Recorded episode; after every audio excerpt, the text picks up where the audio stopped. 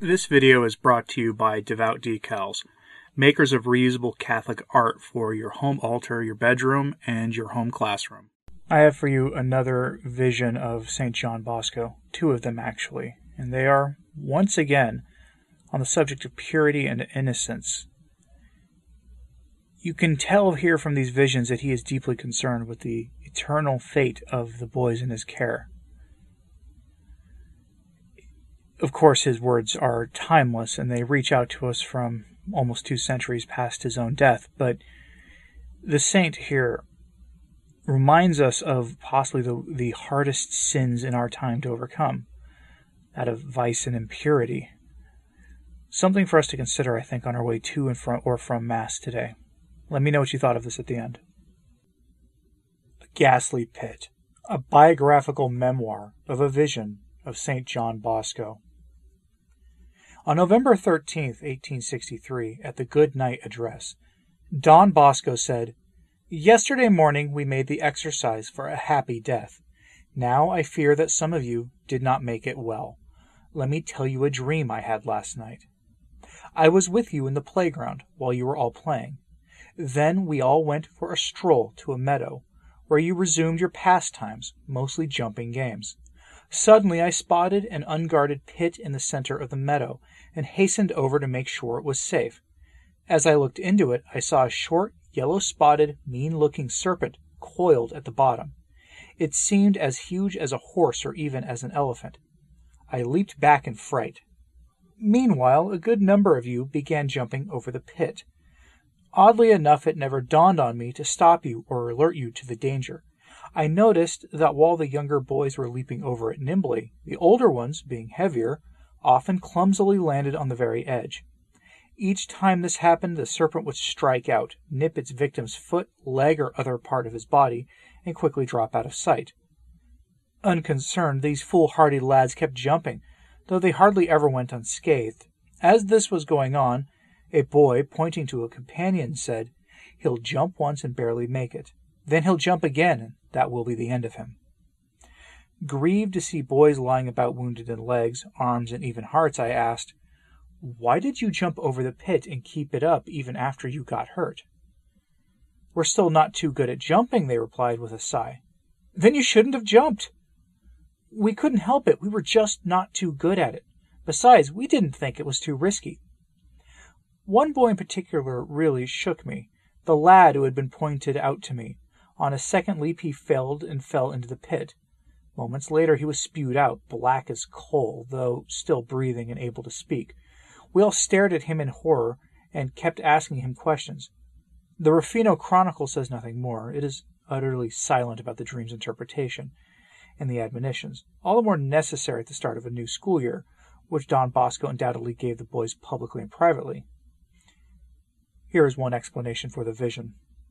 The pit is the one mentioned in Holy Scripture a deep ditch, a narrow pit, the pit of destruction. See Psalm 54, verse 24.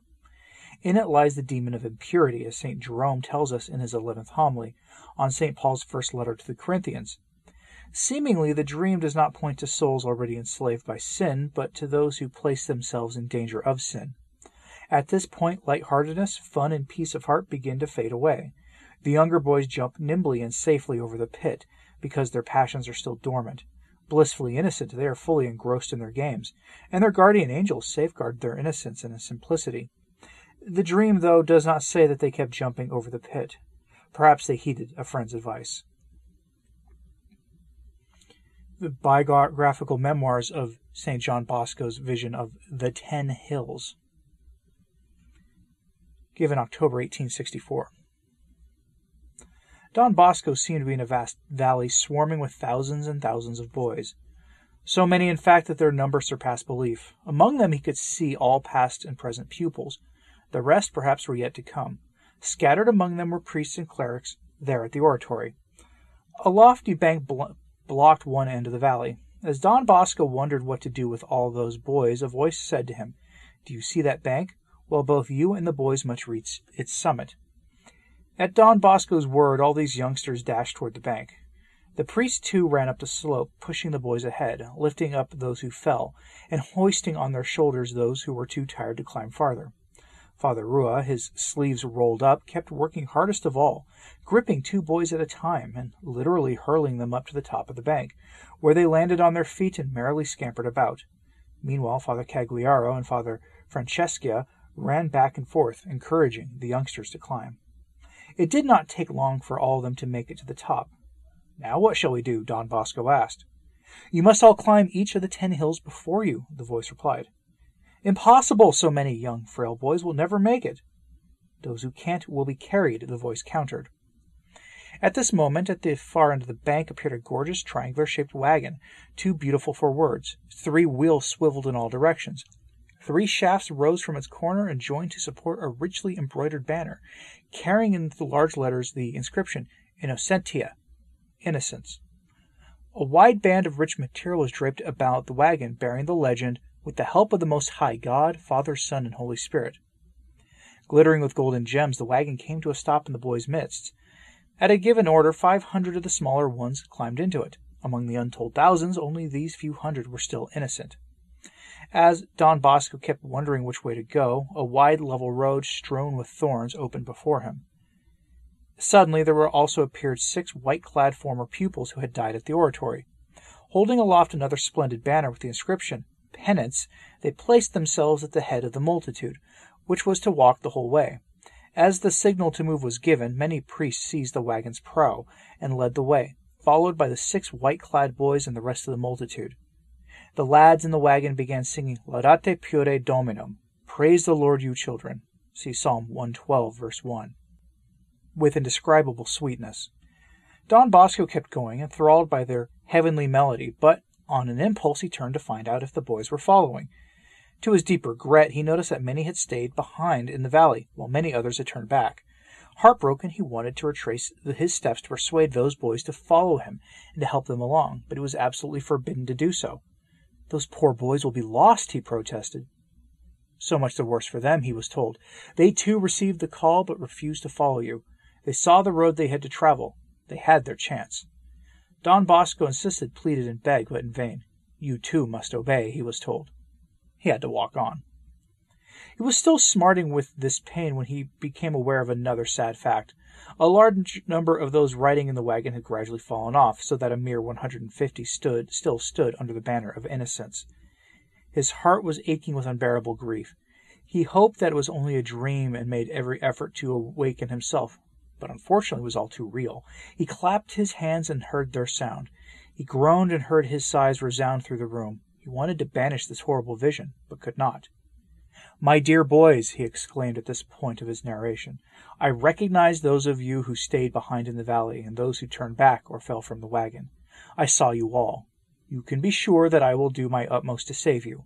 Many of you whom I urged to go to confession did not accept my invitation. For heaven's sake, save your souls.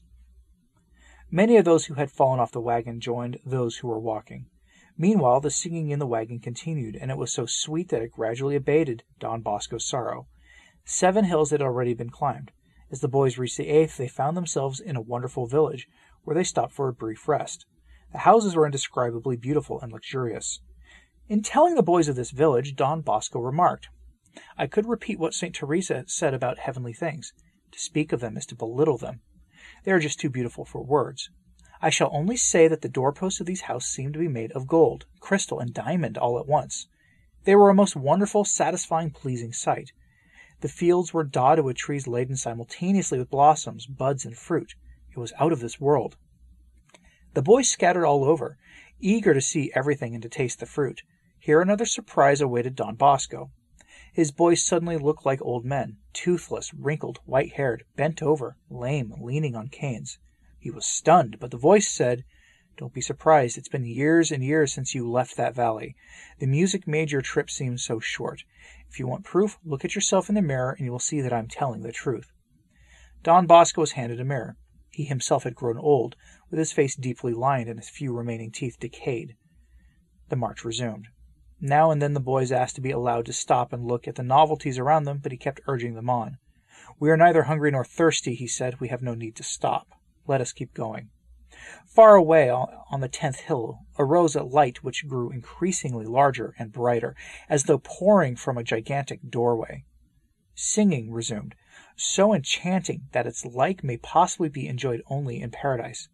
It was simply indescribable, because it did not come from instruments or human throats.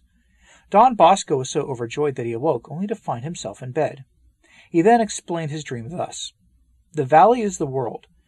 The bank symbolizes the obstacles we have to surmount in detaching ourselves from it. The wagon is self evident. The youngsters on foot were those who lost their innocence but repented of their sins. He also added that the ten hills symbolize the Ten Commandments, whose observance leads to eternal life.